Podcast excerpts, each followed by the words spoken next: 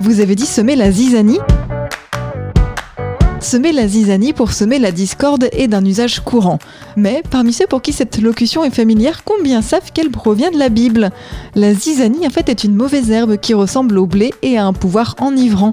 Le mot hébreu est plus souvent traduit par ivraie, zizanion en grec, dont il est conseillé de la séparer du bon grain, on l'a vu il y a quelques jours. Le verbe semer à l'origine n'était pas pris dans un sens figuré. Il y avait bien des personnes malveillantes qui, pour nuire à leurs voisins, semaient de la zizanie dans leur champ de blé. Code romain prévoit même des sanctions pour ce délit. Le mot a ensuite été employé pour ceux qui suscitent la mésentente et tout particulièrement pour le diable qui sème le trouble parmi les hommes. Le 15e album de la série des Astérix est d'ailleurs intitulé La Zizanie.